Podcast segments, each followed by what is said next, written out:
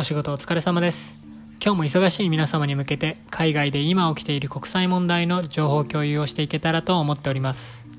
今日はなぜ日本はコロナワクチンの運用が遅いのかについてです。まずは日本人の国民性です。ワクチンなど新しいものには安全性に慎重になりがちですよね。もちろん慎重になることは大事でワクチンを取り入れるべきだという意見とワクチン反対という意見の双方が議論し合うことで民主主義が成り立ちます。日本だけでなくワクチン接種による副作用を懸念する人たちと感染症の発生や重症化を防ぐことを優先する人たちがいるのは世界共通です。副作用のコストよりも感染収束のメリットの方が大きいと判断した多くの国が多くの国がワクチンの普及を優先する中日本は副作用のコストに重点を置いているわけです。でもこの副作用に重点を置く傾向は日本人の国民性だけに起因しているわけではないんですね。コロナウイルスのワクチンの安全性を調べるために治験が行われるわけですが今のところこの治験の対象の多くが白人なんですね。アメリカなどは感染者数が日本に比べて非常に多かったこともありその分多くの治験のデータが取れたわけです。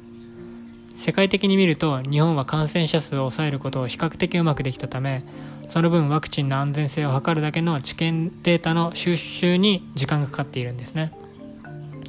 人種が違えばワクチンの副作用も変わってくるのではないかという見方から日本は海外から遅れを取ってでも安全性を重視しているわけです。こうした中でも特例を認めたりしてワクチンの早い実用化も目指されています。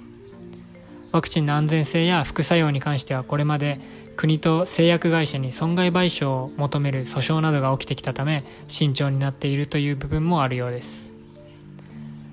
日本のコロナワクチンの運用が遅い他の理由としては日本は感染症などの希少医薬品を解決する開発できる企業が少なく新規医薬品の治験を行うための医療機関の体制が弱いというものがあります。この背景にはワクチン接種対象の子どもの数が減った少子化や先ほどの訴訟が起きてきたという経験が関わっているんですね。また感染症は流行や収束の動きが早い上に読みづらいので余裕がある企業でないと感染症ワクチンを手掛ける余裕がないというのも一因です。こうした事情から輸入ワクチンに頼る部分が大きくなって国内でのワクチン開発には遅れが出ているんですね。次は日本のコロナワクチンの運用が遅れている最後の理由です。戦争などの